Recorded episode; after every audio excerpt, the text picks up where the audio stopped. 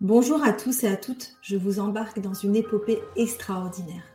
Je m'appelle Maude et j'épaule les startups dans leur développement RH et recrutement. J'ai l'intime conviction qu'elles sont au cœur du changement que nous voulons voir dans le monde. C'est pourquoi j'ai eu envie de mettre en lumière ces fondateurs, ces fondatrices qui créent des projets pour améliorer notre société au quotidien. Ce podcast est possible grâce à Arboria, Arboria est un collectif engagé d'experts et d'experts du monde RH pour accompagner les entreprises dans leur transformation digitale, sociétale et environnementale. Allons, partons ensemble à la découverte de ces personnes et de ces projets pour qu'ensemble nous changions le monde. Embarque avec nous et abonne-toi sur toutes tes plateformes préférées, Apple et Spotify.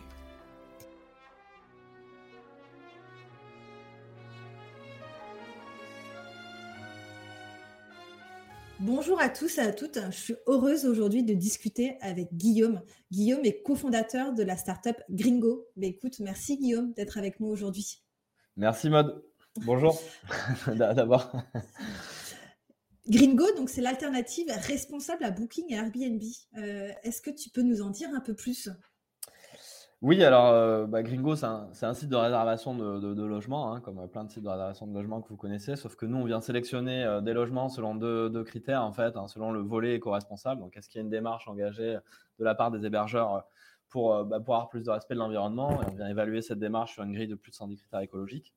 Et le deuxième volet, c'est bah, est-ce qu'il y a un petit plus dans ce logement Donc, en fait, est-ce que ça peut être le cadre, ça peut être l'hébergeur lui-même, ça peut être le logement. Et en fait, on vient parce qu'à à la base, l'ADN de Gringo, c'est d'essayer de, promouvoir le voyage plus local. On s'est aperçu qu'il bah, y avait un impact carbone énorme d'aller loin. On s'est aperçu qu'en fait, on avait des trésors innombrables pas loin et que euh, on pouvait vraiment prendre du plaisir en vacances euh, avec une très faible empreinte carbone. Et, euh, du coup, bah, on a essayé de faire ça au travers de l'hébergement touristique avec Gringo, voilà, tout simplement. Donc, donc bref, Gringo, c'est un petit peu le, le moins mais mieux dans l'hébergement touristique, quoi, avec un volet éco-responsable. On, est aussi, on a aussi une démarche équitable. Hein. On essaie de prendre des commissions plus équitables euh, en termes de sur les frais de réservation. Hein. Euh, là où Booking et Airbnb prennent 18%, nous on prend que 12% dans une logique euh, juste rémunération, juste prix. Et donc, voilà, on est entreprise à mission aussi. Hein. Notre mission, c'est de construire un tourisme plus durable et euh, et, voilà, c'est ce pourquoi on se lève euh, tous les matins. C'est un peu cliché. Ouais, ouais, ouais. Non, non, non. mais c'est vrai. on parle de 110 critères écologiques. Euh, c'est quand, même quand même beaucoup, tu vois. Comment, comment vous êtes venu à cette liste et comment vous arrivez à, vous assurer que les hébergements en fait remplissent ces, 110 critères? Mmh.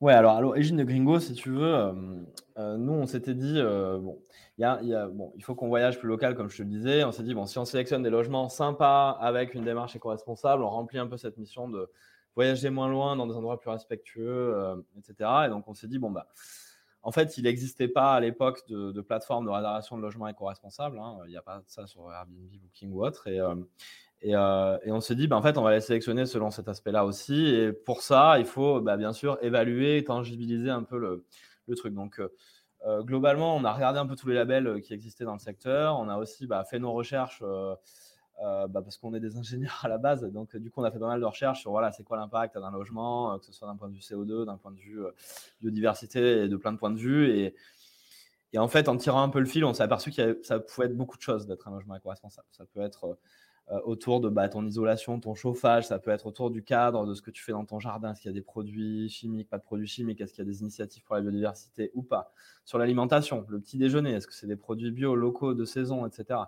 Euh, sur le volet gestion de l'eau, gestion des déchets, en fait, sur pas mal de choses, en fait, en tirant le fil, euh, on s'est rendu compte qu'il y avait beaucoup de choses et donc on a essayé de, bah, construire une grille qui est quand même assez exhaustive, mais qui est quand même au bon niveau de détail, hein, parce qu'on pourrait avoir une grille infinie, mais, mais pour essayer quand même de qualifier est-ce qu'un hébergeur est éco-responsable plus ou moins qu'un autre ou autre voilà. Et donc, euh, c'est un petit peu ça l'histoire. Mais aujourd'hui, dans notre sélection, donc, on va d'abord regarder, avant d'avoir cette évaluation, bah, qualitativement, donc il y a un humain qui regarde chaque annonce. Hein, donc, on fait une sélection. C'est pas, on peut pas s'inscrire sur Gringo comme sur Booking ou Airbnb, euh, comme dans un mm. moulin, on va dire. D'abord, tu envoies une demande. On regarde qualitativement. Tiens, est-ce qu'il y a vraiment une démarche de développement durable? Est-ce que ça semble adhérer aux valeurs de la plateforme? Est-ce qu'il y a un petit plus dans ce logement, comme je le disais? À ce moment-là, on dit oui dans la sélection ou non, ou peut-être. et ensuite, une fois que l'inscription s'effectue, c'est là qu'on vient faire cette évaluation sur une grille de plus de 110 critères. On a aussi une évaluation carbone hein, qui est basée sur, bah, qui a été un travail de R&D qu'on a fait sur, sur, de la recherche académique et sur la base carbone de l'ADEME, qui nous permet en fait d'évaluer l'empreinte carbone d'un logement automatiquement selon la base de ce qui est rempli sur notre site. Donc ça, on est le seul à le faire aujourd'hui, par exemple. Mmh. Et votre, votre ambition, c'est de, de rester en France euh, ou aussi de proposer, tu vois, des alternatives aussi en Europe? Alors, à court terme en France, euh, à plus moyen terme en Europe, mais en fait, euh, nous, si tu veux, notre, notre roadmap, là, c'est la suivante. En fait, on veut passer déjà à l'échelle euh, l'hébergement durable qu'on a. Donc aujourd'hui, on est leader de l'hébergement durable en France, mais ce qu'on veut faire, c'est leader de l'hébergement durable en France avec plus d'échelle, donc avec plus d'hébergeurs en gardant cette qualité, mais avec aussi plus de voyageurs et plus de flux en fait sur la plateforme. Hein. C'est ce qui nous permettra de rentabiliser notre modèle. Euh, mais après, en termes de développement, une fois qu'on fait ça, euh, on ne veut, veut, pas aller en Europe tout de suite. On veut d'abord développer des fonctionnalités autour de tout ce qui va être transport et destination. Donc on s'est aperçu qu'en fait, dans l'impact carbone du tourisme, le transport, c'est euh, quasiment les trois quarts des émissions. Hein. Et donc, euh, le premier levier d'impact d'un point de vue CO2, euh, bah, c'est de faire voyager les gens moins loin. Et s'ils voyagent moins loin avec des modes de transport aussi moins carbonés. Et, et donc là, on va d'abord travailler sur des fonctionnalités qui permettent de connaître l'impact carbone de tes trajets ou de choisir des, logements en fonction, etc. Donc ça, c'est ce qu'on prévoit de faire dans les, dans les, prochaines semaines. Donc voilà, ça va sortir bientôt. Génial. Euh, et donc là, par exemple, comment, comment ça va se, matérialiser sur le, sur le site? Euh, alors, je ne peux pas en dire trop précisément non plus. Tu peux pas trop mais, mais, mais, globalement, mais, ici, je vais donner des exemples quand même.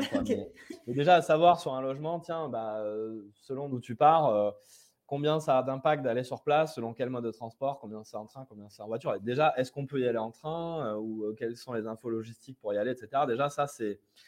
C'est déjà important à savoir et ça, c'est déjà enlever un frein, une friction, tu vois, si tu voulais voyager plus bas carbone. Quoi. Où est la gare? Est-ce mmh. que les l'hébergeur peuvent me chercher, etc.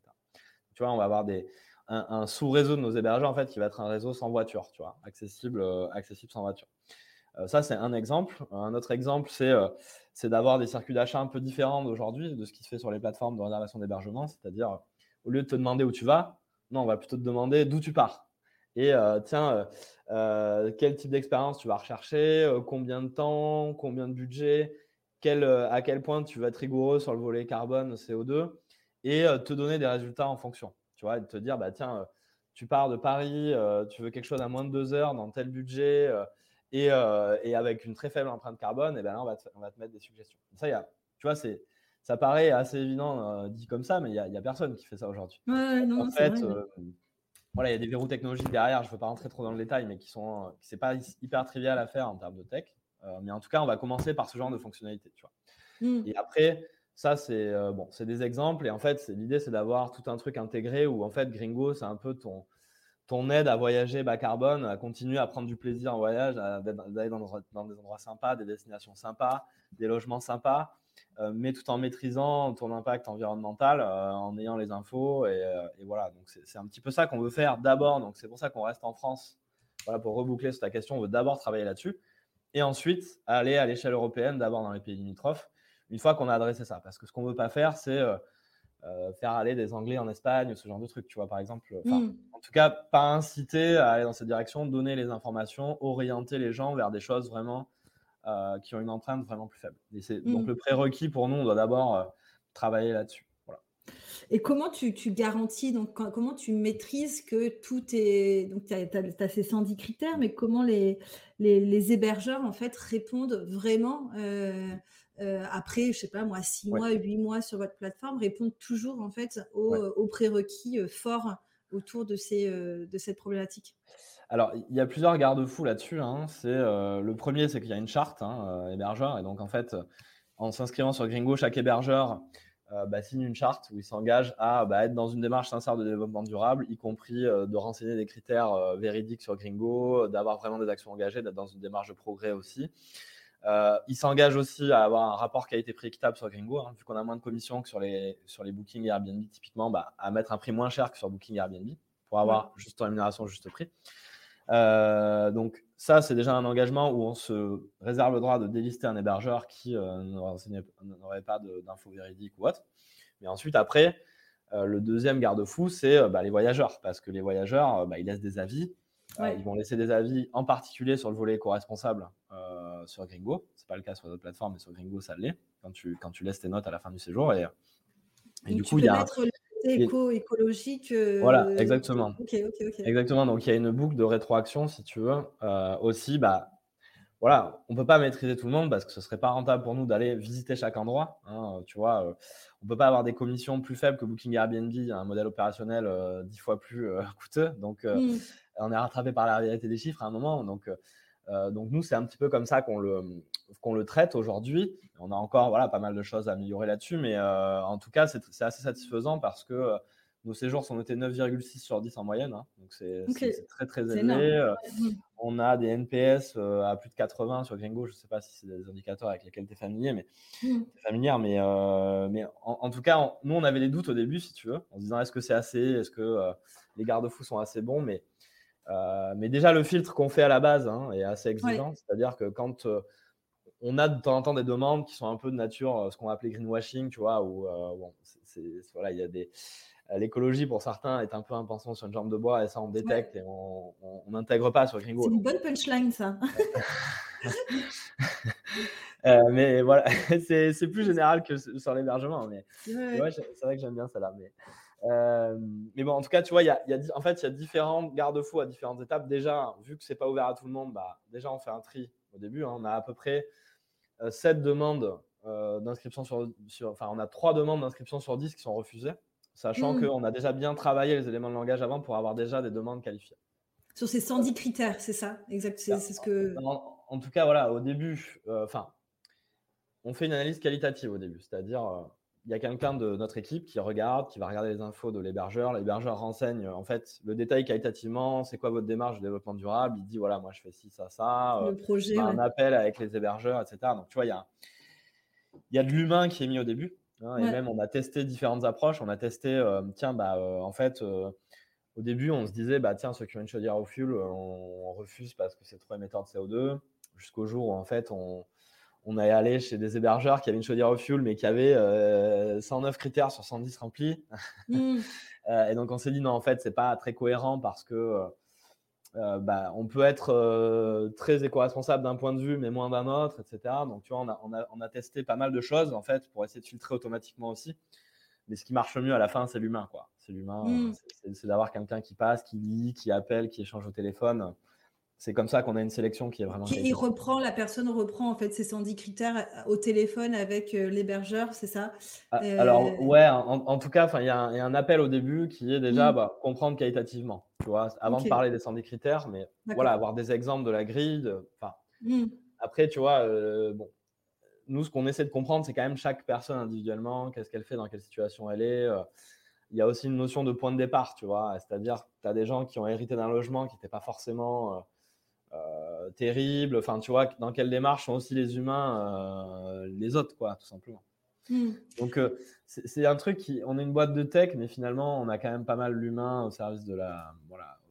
Enfin, l'humain est quand même assez efficace, quoi. ChatGPT n'a pas encore remplacé ah, ce process de sélection. Et tu as parlé du petit plus. Est-ce que tu peux nous en dire un petit peu plus? Bah, Donc, ça, c'est pareil. C'est très qualitatif comme analyse. Hein. Euh, nous, on va regarder plusieurs éléments. Euh, souvent, quand les hébergeurs sont déjà listés sur d'autres plateformes, on va regarder euh, sur Google ou bah, tout ce qu'on peut trouver en notes déjà et avis en ligne, on va déjà regarder ça. sur des hébergeurs qui seraient listés aussi sur Booking, on prendra pas moins de 9 sur 10, sur Airbnb pas moins de 4,7. Enfin bref, on, a, on, regarde ce genre de choses et les avis qualitatifs qui sont laissés en ligne hein, sur l'hébergement. Euh, et donc, c'est là qu'on va chercher en fait quel est le petit plus de, la part enfin, de, ce qui est sur Internet. Euh, et, nous, on va regarder qualitativement. Est-ce que du coup, c'est sur le plan de la destination? Tiens, c'est dans un lieu incroyable ou un cadre incroyable. Ou est-ce que c'est sur le plan du logement? Tiens, c'est un logement hyper atypique Ou alors, euh, c'est un logement qui a un certain nombre d'avantages ou divers et variés. Ou alors, c'est le prix. C'est le rapport qualité-prix qui est très bon, tiens, pour ce type de bien, dans cette localisation, avec ce euh, cette qualité de prestation, euh, c'est un super rapport qualité-prix, ou tu vois, ou alors c'est, je sais pas, euh, l'hébergeur, tiens, en fait, tu peux avoir une expérience incroyable sur place. je sais pas, tu vas faire de la poterie, par exemple, un logement gringo où j'ai été, où mmh. tu as une poterie sur place, tu fais de la poterie artisanale avec un potier dans une poterie qui a, qui a des centaines d'années, tu vois. ça, c'est un petit plus, par exemple, le contact avec les autres aussi. Et c'est là aussi que mmh. l'humain rentre en jeu. Donc, ça peut être beaucoup de choses, tu vois. Ce qu'on veut essayer, en fait, ce qu'on veut essayer d'éviter, c'est un peu le logement lambda, Airbnb. Euh, où quelqu'un a juste fait l'investissement locatif et c'est juste un business. Euh, mmh. C'est ça qu'on veut éviter en fait. Ok, euh, ok, ok. Et tu fais comme le CEO d'Airbnb, alors tu mets ton hébergement aussi en location Tu n'as pas encore tenté Non, parce que contrairement au CEO d'Airbnb, moi je suis pauvre pour l'instant. je n'ai même pas de. Enfin, ouais, j'ai un appart, mais j'ai pas de.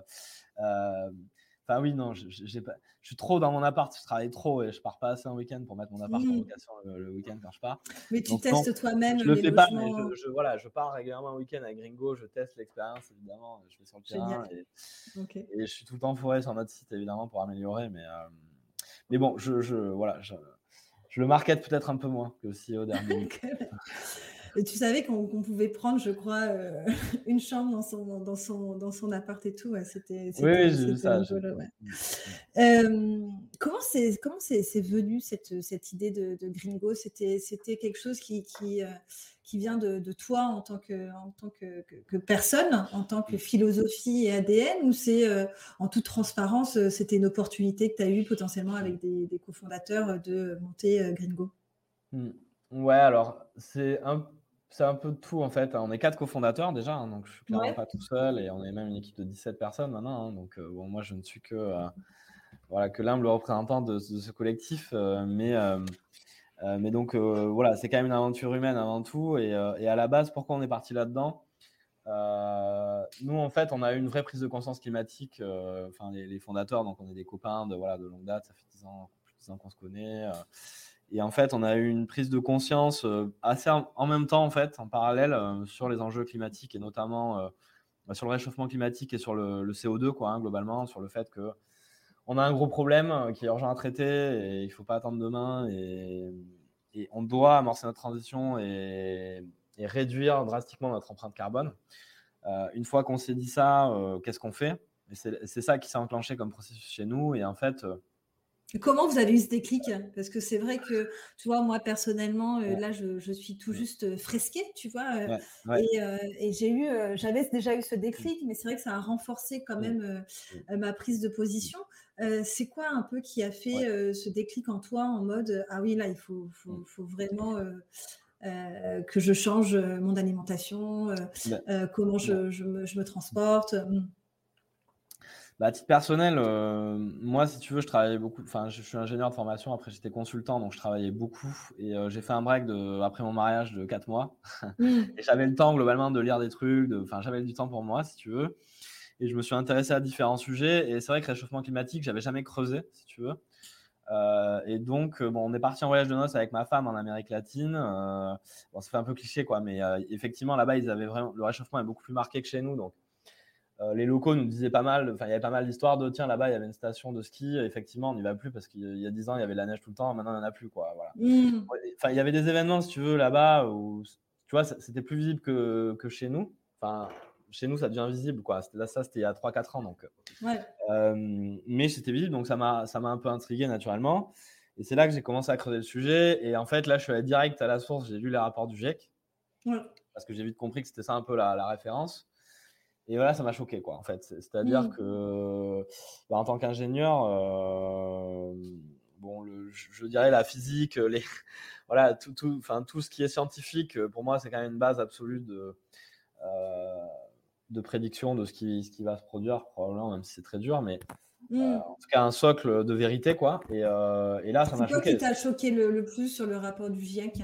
Ce qui m'a choqué, alors le GIEC plus quelques personnes euh, du style Jean-Marc Jancovici par exemple. Euh, mhm. Ce qui m'a choqué, c'est le côté irréversible en fait. C'est le côté euh, ah en fait, contrairement à une idée reçue à l'époque, je pense que c'est un peu en train d'évoluer aujourd'hui, mais il suffira pas de se dire dans 20 ans bon c'est bon maintenant ça il fait chaud, on arrête quoi. en fait non, c'est-à-dire que chaque gramme de CO2 déjà émis a un impact de réchauffement futur et qui ne s'atténue que dans des horizons de temps très longs. Donc ça veut dire que on est déjà un peu en train de creuser le, le, problème de plus tard, quoi, tout de suite aujourd'hui. Quoi. Et donc, moi, c'est ce sentiment d'urgence et d'irréversibilité, en fait, de se dire, bah, mmh. non, mais là, c'est urgent qu'on réduise et tout de suite parce que, euh, en fait, là, euh, il suffira pas d'arrêter dans 20 ans, quoi. Et, euh, et, le mmh. vertige aussi de se dire, euh, bah, tu vois, moi, là, j'ai un petit, un petit garçon qui a plus de 18 mois maintenant, mais à l'époque, j'étais en, tu vois, en, en, réflexion pour avoir des enfants, etc. Et de se dire, bah, dans 20 ans, c'est lui, il aura 20 ans, tu vois, enfin. J'ai une, mmh. j'ai une, une, Quel avenir tu veux donner à ton Voilà, c'est ça. Mmh. Et en fait, quand mmh. tu vas donner à long terme, et, et, moi, j'ai eu cet effet de maintenant que je sais ce que je sais, euh, euh, bah, chacun après a son analyse, chacun a voilà, ses manières de réagir à ça, chacun a ses degrés d'engagement, etc. Et, je, et je, je, je, jugerai vraiment pas euh, ça. Et, mais en tout cas, moi, je me suis dit, bon, là, j'ai l'intuition qu'il faut que je suis acteur de ce changement et euh, j'ai pas d'excuses. J'ai toutes les cartes en main euh, pour, pour faire quelque chose modestement à mon échelle, à mon niveau. Je suis Superman, je vais sauver le monde, mais je, peux, faire, je peux faire quelque chose quoi, qui contribue positivement. Et, euh, et en fait, c'est après, euh, une fois qu'on s'est dit ça, Euh, mais qu'est-ce qu'on fait concrètement quoi? Euh, Est-ce qu'on fait une asso? Est-ce qu'on fait un podcast? Est-ce qu'on fait euh, ah, Vous êtes posé ces questions, ouais Vous êtes posé bah, ces... Moi, posé ces questions? Ouais. Bah ouais. Est-ce qu'on fait de la politique? Est-ce que tu vois, si tu te t'ouvres un peu mmh. large, bon, bah, très vite. Chacun est fait, je pense que chacun a une utilité et, est brillant dans son domaine. Et voilà, moi, là où j'ai senti que je pouvais apporter le plus, c'était sur l'entrepreneuriat. Euh, et euh, du coup, très vite, ça a été le raisonnement de euh, bon, bah, ok, levier entrepreneurial, parce que je pense que l'entreprise peut être un, énorme levier de transformation et qu'aujourd'hui, on a, on a trop d'entreprises bloquées dans le monde un peu d'avant, quoi, si tu veux, où on s'en fout un peu de l'environnement et de la planète, de ces choses-là. et je me suis dit, bah, en fait, il faut qu'on construise une boîte différente qui est à impact par design, dont la mission est de réduire le CO2 et, de réduire les impacts environnementaux plus généralement. Et qu'est-ce qu'on fait quoi? Et euh, quel secteur, quel concept, euh, quel modèle économique, etc. C'est ça le raisonnement qui s'est enclenché. Et c'est là que j'ai fait un peu le consultant, on va dire. J'étais assez déformé professionnellement par le, le, conseil. Euh, j'ai pris différents raisonnements. J'ai pris des industries, j'ai pris des pots d'émissions, j'ai creusé des trucs je me suis dit, tiens, bah, dans telle industrie, qu'est-ce qu'on peut faire? Tiens, dans tel, euh, sur tel pot d'émission, comment on peut euh, avoir de l'impact, etc. J'ai généré du coup une liste d'idées, euh, plus ou moins abouties, plus ou moins à fort potentiel en termes d'impact notamment. Et, et, après, petit à petit, prioriser les idées. Et en fait, c'est sur le tourisme que moi, ça m'a embarqué tout de suite, en fait. Mmh.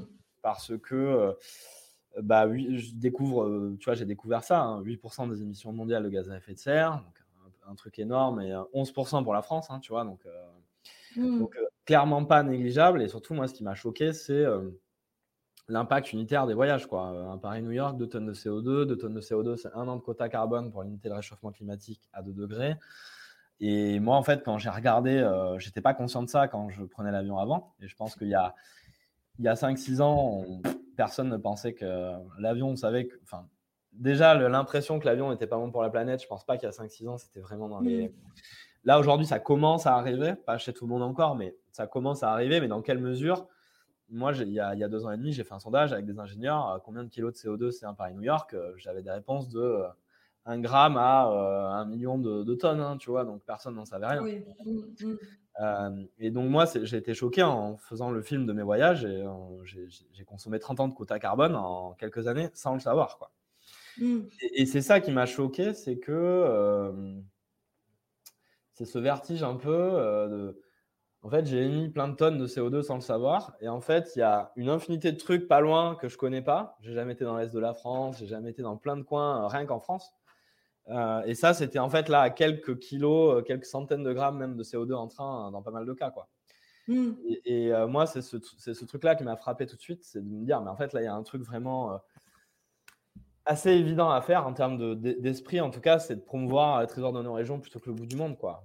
Le voyage mmh. local, euh, intégrer l'impact environnemental dans les circuits d'achat, dans les, dans les raisonnements. Et, euh, euh, et voilà, moi, j'ai cet imaginaire. moi, je suis un peu dans la génération EasyJet. Moi, les stimulus marketing qu'on m'a envoyé, c'est euh, Ah, 20 balles, tu es à l'autre bout de l'Europe euh, quand tu veux euh, pour un week-end. Ce qu'on me dit pas, c'est que c'est 30 ou 40% de mon côté annuel et que c'est énorme. Et que si je fais ça 7 week-ends dans l'année, c'est terrible. Et, et tu sais que quand je quand j'ai fait la, fresque du climat, euh, ce qui m'a surpris, c'est aussi la part de la voiture, tu vois, qui est bien plus importante que euh, que l'avion. Quand tu, je crois qu'il y a un graphique, euh, je sais plus euh, le, le, le, chiffre, mais tu vois très bien que la voiture c'est trois fois plus en mm. fait que que l'avion aussi. Donc c'est vrai qu'il y a aussi ce raisonnement, tu vois, c'est aussi ça, ce raisonnement autour de la voiture et l'utilisation de la voiture et comment on utilise la voiture. Ouais, je, non, mais je, suis d'accord, mais du coup, ça, c'est en moyenne parce que l'avion est hyper inégalitaire. Hein, C'est-à-dire qu'il y, y a, quand même euh, beaucoup de gens qui pas l'avion. Oui, oui, oui, mais euh, la voiture est très généralisée. La voiture, c'est 2 tonnes. Par an, par, en, moyenne, pour un Français, c'est 2 tonnes. C'est un an de quota, quoi, globalement. Donc, on a un gros problème de dépenses à la voiture. Sur l'impact carbone du tourisme, euh, je disais, les trois quarts sont liés au transport. Et en réalité, tu as 40% qui est lié à l'avion et 30% qui est lié à la voiture en termes de tourisme. Hmm. Euh, et, euh, mais effectivement, il n'y a, y a, pas que l'avion, il y a, y a, aussi la voiture. Euh, mais en fait, tu comprends que pour moi, le tourisme durable, en fait, il y a quatre leviers. premier levier, c'est de voyager moins loin. Deuxième levier, c'est avec des modes de transport moins carbonés. Et donc, c'est-à-dire à isodistance, bah, prendre le train plutôt que la voiture. Hmm. Troisième levier, c'est le logement. Et quatrième levier, c'est faire des activités qui ont moins d'impact sur place. Quoi. Donc, hmm, globalement, si tu voyages moins loin, mieux, dans des meilleurs endroits et en faisant pas n'importe quoi sur place, c'est là que tu as vraiment un impact très faible et que tu peux. Euh, et, c'est ça qu'on essaye de faire nous, petit à petit dans notre proposition de service, c'est de coller un peu à, ça, quoi, tu vois, à ces différents leviers. Et toi, quelle action un peu euh, plutôt, euh, plutôt perso, ça a été, a été difficile à, mettre en place dans ton changement, tu vois, de, de mmh. mindset, un changement de comment tu consommes en tout cas les choses? C'est quoi qui a été le plus difficile pour toi? Je pense que bah, ce qui est encore difficile, c'est tout ce qui va être euh, tout ce qui est autour de la bouffe. Tu vois, moi j'ai du mal à, j'ai du mal à arrêter la viande. c'est ça? Non, mais, mais pas. Euh, tu vois, je mange très peu de viande, c'est mais euh, c'est difficile. tu vois, être végétarien, c'est dur pour moi. Enfin, tu vois, j'aurais du mm. mal, ne serait-ce que voilà pour des. En fait, moi, tout ce qui va avoir un rapport avec le social, tu vois, dans le sens où quand c'est des moments de famille ou entre amis ou autre, et j'ai pas envie d'être l'écolo qui est relou. Euh, tu vois. ah, on mange une côte de bœuf, ah, vous saviez que c'était 37 kilos de CO2. Non, tu vois, ça, ça, ça c'est relou, tu vois, et j'ai pas envie de faire ça, et, euh, et du coup, j'ai même, j'ai même envie de manger cette côte de bœuf, quoi. C'est plutôt ça qui est dur, c'est le, c'est ce genre de truc, même si bon, euh, j'en consomme très peu finalement, et que finalement j'ai énormément réduit en le sachant. Mmh. Mais après, pour, par rapport à mon fils, après c'est tout ce qui va être logistique, donc tout ce qui va être autour du social, tu vois, qui a un impact tiens, il y a un week-end entre potes, euh, bon, bah, du coup, j'y vais pas parce que c'est en avion. Bon, bah, tu vois, là, mm. dans, dans 10 jours, on va à Rome. Il y en a qui vont en avion, mais nous, moi, j'ai poussé pour qu'on ait un train. Du coup, j'y vais en mm. train. Mais par contre, du mm. coup, euh, ça, met, euh, ça met 10 heures, 10 heures à aller. Ouais, c'est, oui, il y a une logistique à prévoir. Voilà, donc, donc tout ce qui va être autour de la logistique aussi. Et, voilà. et tu vois, avec les enfants notamment, avec mon fils, oui.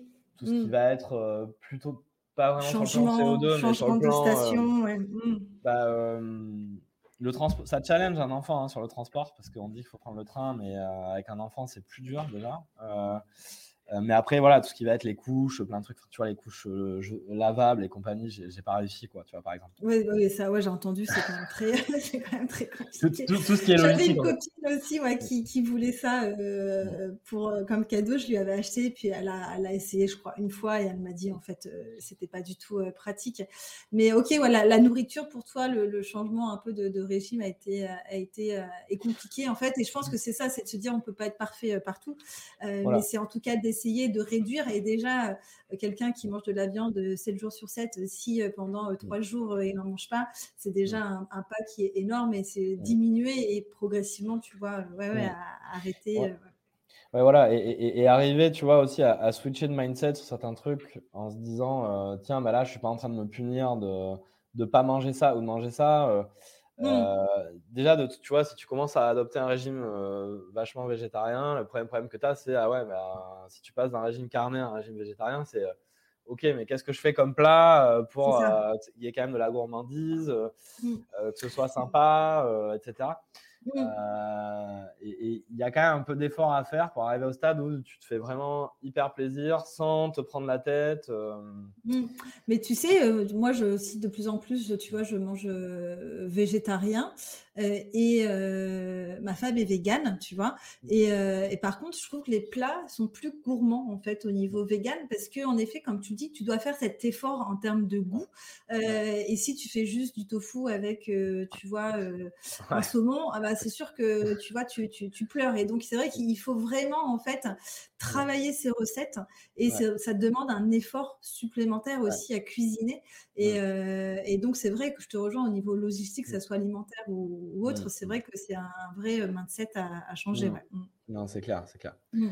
Mais bon, après, euh, moi, je, tu vois, après, enfin, je dis ça, mais bon, sinon, j'ai très bien vécu. Enfin, au contraire, même, je dirais, maintenant, je suis au stade où de savoir que, que je réduis l'impact, tu vois, ça me, ça me fait mmh. plaisir, quoi. Tu vois, je me, Bien sûr, il faut, de toute façon. Je, mmh. je, me reward d'une autre manière, on va dire. Euh, mmh.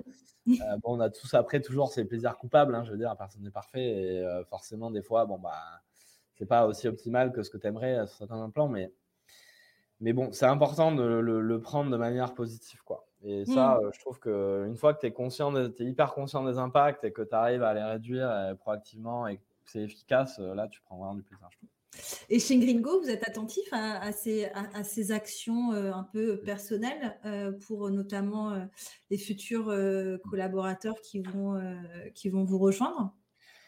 Bah, déjà, le concept, c'est que chacun est libre. Hein. C'est-à-dire qu'on ne va mmh. pas recruter des gens parce qu'ils sont végétariens ou parce qu'ils ne prennent pas l'avion, tu vois. Donc, on ne veut pas du tout être dans la, la police de la pensée ou quoi. Et, tu vois, et on s'est posé ces questions-là même au début, entre fondateurs. Tiens, est-ce que euh, si un jour on a besoin de prendre l'avion ou tu vois, ce genre de truc, est-ce que qu'est-ce qui est ok, pas ok? Mais la vérité, c'est que euh, faut, faut, laisser les gens libres. Ça, c'est, on va dire que c'est un ADN euh, fondamental. Donc, on va pas, enfin, on va pas vraiment regarder ça dans le sens, on va pas fliquer les gens. tu vois, on n'est pas du tout dans cette ligne, dans cette ligne-là. On est plutôt dans la ligne modéré, on va dire, euh, dans la ligne euh, chacun est libre, euh, etc. Quoi. mais après, bon, bien sûr, il faut un fit culturel hein, quand tu mmh. rejoins une entreprise. Et donc, forcément, bah, on va rechercher des gens qui ont quand même un peu un certain niveau d'engagement, qui, forcément, qui s'en foutent pas de l'environnement, qui, enfin, ou de ce genre de sujet, qui adhèrent totalement avec les valeurs, avec la mission, les, valeurs fondamentales et l'ADN du, projet.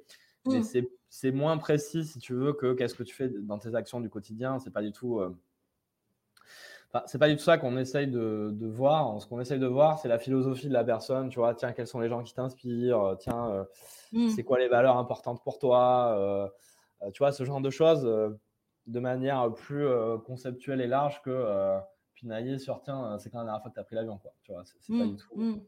Pas du tout ce qu'on veut faire et, et ce serait pas sain, ça serait toxique comme, comme, culture de, de, faire ça. Quoi. Mais, mais, euh, mais bon, après, euh, spontanément, les gens évoluent aussi chez Gringo. Hein, tu vois, des gens euh, qui, qui venaient à un certain niveau d'engagement, le fait qu'on soit quand même une boîte engagée, le fait mmh. qu'aussi, tu vois, on ait des actions collectives en place. je pense notamment, par exemple, tu vois, on s'est acheté des tupperwares pour toute l'équipe. Le midi, il n'y a plus aucun emballage, ce genre de trucs. C'est con, hein, mais tu vois, ça.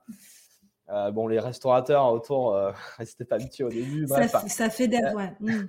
ça, diffuse, tu vois, et les gens qui nous mmh. rejoignent aussi parce que euh, bah, on a des gens qui sont aussi à des niveaux d'engagement différents. On en voit certains, euh, tu vois, qui sont hyper engagés, c'est impressionnant. Et même moi-même, tu vois, ça, me tire vers le haut sur certains trucs. Et, euh, et on évolue tous, tu vois, en tant que boîte engagée, ça nous, ça, nous, ça nous tire quand même vers le haut et dans le bon sens du terme, quoi. Pas dans le sens, mmh.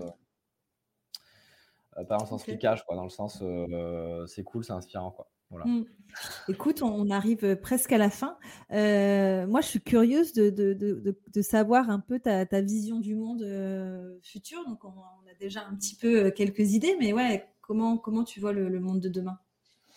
Alors ça, c'est une question qui est vachement difficile parce que c'est vrai que quand on est engagé sur les volets climatiques et tout, on peut, on peut avoir une, une vision un peu pessimiste du monde parce que quand on est confronté à la réalité de ces choses-là, mais mais euh, moi, j'ai plutôt une vision optimiste. Euh, enfin, en tout cas, je, c'est peut-être un peu de la méthode co aussi, mais j'ai une vision, euh, je me force quand même à avoir une vision optimiste. Je pense que le monde de demain, ça ne sera pas un long fleuve tranquille. Je pense que c'est, ça va pas être quelque chose de radicalement différent. Je pense que ça va être une évolution petit à petit graduelle. Euh, je pense pas que la stratégie des petits pas soit la bonne, en tout cas soit suffisante, mais je pense que c'est quand même ça qui va se produire en termes d'évolution d'un point de vue environnemental. Mais moi, je crois quand même à un, monde de demain où, peut-être un peu utopiste dit comme ça, mais où, l'Église sera remise un peu quand même au milieu du village en termes de, euh, voilà, de, de, la justice sociale, de, la justice environnementale, de prendre les coûts réels sur l'environnement, sur, euh, sur le volet social. Aujourd'hui, on est sur un modèle où euh, c'est le PIB qui gouverne, c'est le c'est le compte de résultats des grandes entreprises. Et on est sur un modèle en réalité aujourd'hui qui est ultra libéral. Euh, et c'est pas du tout politique ce que je dis, c'est un constat. Euh, voilà, mmh. c'est apolitique ce que je suis en train de dire. Hein. c'est un constat qui est que on néglige tous les coûts euh, et toutes les externalités négatives. on, pense qu'aux éléments chiffrés économiques. Quoi. Mmh. Je, je, je, je, pense et j'espère que le monde d'après euh, aura vraiment les trois piliers du développement durable ancrés en lui, euh, le volet économique, le volet social et le volet environnemental, à parts égales, parce que je pense que tout est important. Euh, et c'est un équilibre tripartite entre ces éléments. Et je pense que nous, les Européens, on a vraiment un rôle à jouer là-dedans, culturellement, en termes de modèle, face aux blocs, face aux blocs qui sont face à nous, les blocs américains, les blocs asiatiques on est, un bon, on est un bon continent, on est 800 millions de personnes, on a, euh, on a une culture intéressante, on a des talents, on a, on a ça dans nos valeurs de très loin, de très longue date. Et, euh, je pense que c'est à nous d'être leader là-dedans, dans, le, dans une nouvelle culture un petit peu euh, sociétale, je dirais, au sens large. Quoi. Mmh. Donc l'Europe, ce sera un peu pionnier en fait sur, sur, sur ces sujets? Je crois, je crois qu'il faut travailler le soft power de l'Europe. Enfin, en tout mmh. cas, euh, on est conscient de tout ça en Europe. Euh, en Europe, euh, on, a, on, a, des inconvénients, c'est qu'on n'a pas de pétrole, on n'a pas, enfin, on a plein de trucs fossiles qu'on n'a pas de toute façon. Donc, plus ça va se contracter en approvisionnement sur ces trucs-là, plus nous, on sera les premiers impactés. Et on le voit déjà hein, avec les tensions actuelles en Ukraine, etc. Bah, c'est nous qui trinquons un petit peu derrière en termes de coûts, en termes de tout ce que tu veux c'est à nous d'inventer le modèle de toute façon en termes géopolitiques si on veut continuer d'exister dans ce monde. Et je pense que nous, la, route, elle est claire. C'est qu'il faut, il faut qu'on crée un modèle résilient. On a un avantage aussi qui est territorial, hein, c'est qu'on a un continent vachement ramassé en termes de surface. Euh, donc on peut construire des schémas locaux, bas carbone, résilients euh, pour la suite. Euh, on n'a pas le choix de toute façon, je pense, hein, mais on est bien placé. C'est une opportunité géostratégique, à mon avis de le faire. Quoi. Mais ça passera par euh, des nouveaux modèles d'entreprise, des modèles, euh, euh, des modèles sociaux et politiques qui, se mettent au pas de cette idée-là. Quoi. Mais, mm. mais je pense qu'on va y venir petit à petit. On est déjà en train de le voir aujourd'hui, mais c'est voilà, c'est petit pas par petit pas. Hein. Mais l'écologie, il y a 10 ans, tout le monde s'en foutait. Et mm. franchement, moi le premier. Enfin, en mm. tout cas, c'était un des sujets parmi d'autres. Oui, c'était pour l'écologie, mais euh, c'était pas un truc proactif. Aujourd'hui, la donne a quand même vraiment changé. On commence à avoir les impacts du réchauffement climatique, et encore, c'est que l'apéritif. Hmm. Mais on commence à comprendre qu'en fait, ça, ça va plus tenir euh, longtemps comme ça, éternellement. En tout cas, on va vite payer l'addition à la fin. Elle va être salée si on réagit pas assez vite. Et je pense que là, on est petit à petit en train de se retourner, de se dire ah ok, euh, bon bah on va changer de logiciel, mais ça, voilà, ça va pas être ça va pas être un processus qui va prendre deux ans quoi. Ça va être des dizaines d'années mais je pense qu'on a une influence aujourd'hui culturelle américaine euh, et économique. Hein, euh, on repose globalement sur les traités économiques des Américains d'il y a 50 ans, hein, les années 70. Euh, je pense qu'il faut qu'on passe sur un autre logiciel et c'est à nous de le porter aujourd'hui, voilà, mm. à l'échelle européenne. Bah, écoute, merci en tout cas pour ce partage riche. Et ma dernière question, ça va être euh, une recommandation d'un projet, toi, qui t'inspire en tout cas au, quotidien et que tu as envie de, nous faire découvrir? Ah, toujours, euh, j'ai toujours du mal avec ce genre de questions parce que. Euh, ça peut être une association, ça peut être, tu vois, une autre entreprise à mission, mmh. ça peut même être une personne, tu vois. Euh, bah écoute, il y en a plein, hein. donc c'est pour ça que. Je, ah, ok, tu as du mal à choisir, ok. Ouais, généralement mon, cerveau bug euh, quand, j'arrive sur ces questions parce que je pense à plein de gens. Mais écoute, je vais, je vais juste te, citer bah, bah, la, personne, la dernière personne avec qui j'ai déjeuné à partir de ces sujets, c'était François Desbovets qui monte une boîte qui s'appelle Pixo, enfin qui a monté une boîte déjà qui commence à grossir qui s'appelle Pixo et leur mission c'est de supprimer les emballages alimentaires dans, dans la restauration, enfin les emballages euh, uniques, tu vois. Donc euh, mmh. euh, ça a fait un peu de bruit dernièrement parce que bah, les fast-foods sont obligés de, de, trouver des solutions pour plus qu'il y ait des emballages jetables systématiquement et eux en fait c'est eux qui font ça. Et voilà, en fait, ça fait la société ou Pixo, P-Y-X-O. Tu peux écrire à François de ma part si tu veux. On a déjà ensemble il n'y a pas longtemps. Et, et globalement, bah, voilà, c'est plus sur le plan, on va dire, déchets, biodiversité, etc. Sur ce plan-là, mmh. l'écologie. Mais, mais c'est un gros truc de transformation. je pense qu'on est tous. Euh, tous les gens qui travaillent notamment dans des grandes villes euh, et qui prennent de la restauration emportée le midi, euh, je pense qu'il y a énormément de déchets qui sont consommés. Mm. Et bah, François, sa mission, c'est d'arrêter ça. Et, voilà, et ça fait le point avec ce que je te disais sur les, ouais. les de l'équipe Gringo tout à l'heure. Quoi. voilà. Diminuer, le plastique, c'est aussi, c'est aussi une, ah, important. un gros enjeu. Ouais, un gros enjeu. Un gros enjeu. Bah, écoute, je vais contacter euh, François et, euh, je te tiendrai au courant. Merci en tout cas euh, pour, ce partage. Guillaume, c'était vraiment un chouette moment. Et, et donc, n'hésitez pas pour vos prochaines vacances. Je ne sais pas quand c'est parce que je crois que c'est en février, non Les prochaines vacances scolaires. Ben, n'hésitez pas à utiliser Gringo pour découvrir en tout cas des, des paradis en France et de façon écolo. Et juste par curiosité, le mot écolo, tu l'aimes ou tu l'aimes pas alors? Je, je, l'aime pas trop parce que ça, ça connote, euh, ça connote quelqu'un. Enfin, ça, il y a une connotation radicalité euh, politique, etc. Donc j'ai du mal avec ça. Euh, enfin, bon, c'est là. Quoi, la place? Bah, c'est difficile en fait de, de, trouver un, un, terme parce que éco-responsable peut vite faire greenwashing maintenant avec tout ce qui est sorti mmh. depuis quelques années. responsable, c'est un peu flou. Durable oui, euh, bon, je sais pas, je dirais plutôt, tu vois, euh, durable, engagé. Enfin, durable, engagé, d'accord. Mais, j'ai du mal à. Voilà, et quelque chose qui est un peu plus méta que le volet environnemental, parce qu'en réalité, c'est un, un, problème économique, social et environnemental. En fait, tout est lié. Euh, et ça, on s'en est aperçu. Hein. C'est pour ça qu'on a mis des commissions équitables sur Gringo, c'est qu'on s'est aperçu que euh, si tu es euh, écolo entre guillemets mais que tu es trois fois plus cher, euh, enfin c'est pas juste non oui. plus. Donc c'est un point les trois piliers ensemble. Mm. Voilà, c'est les trois piliers ensemble. Donc je dirais voilà engagé, durable, qui, traduisent plutôt cette idée-là. Voilà. Donc si vous voulez voyager durablement, alors allez sur allez sur Gringo. Écoute, merci Guillaume. Tout à fait, merci Maud pour l'invitation. Ça y est, nous arrivons à la fin de cette épopée inspirante. Alors dis-moi, qu'est-ce que tu en as pensé de cet épisode? Moi en tout cas, j'ai adoré. Et surtout, n'hésite pas à me le dire en commentaire. Et pour ne rien louper, abonne-toi vite à la chaîne sur Spotify ou Apple. Et je te mets aussi, bien sûr, en ressources tous les liens nécessaires. Allez, je te dis à très vite pour une nouvelle épopée.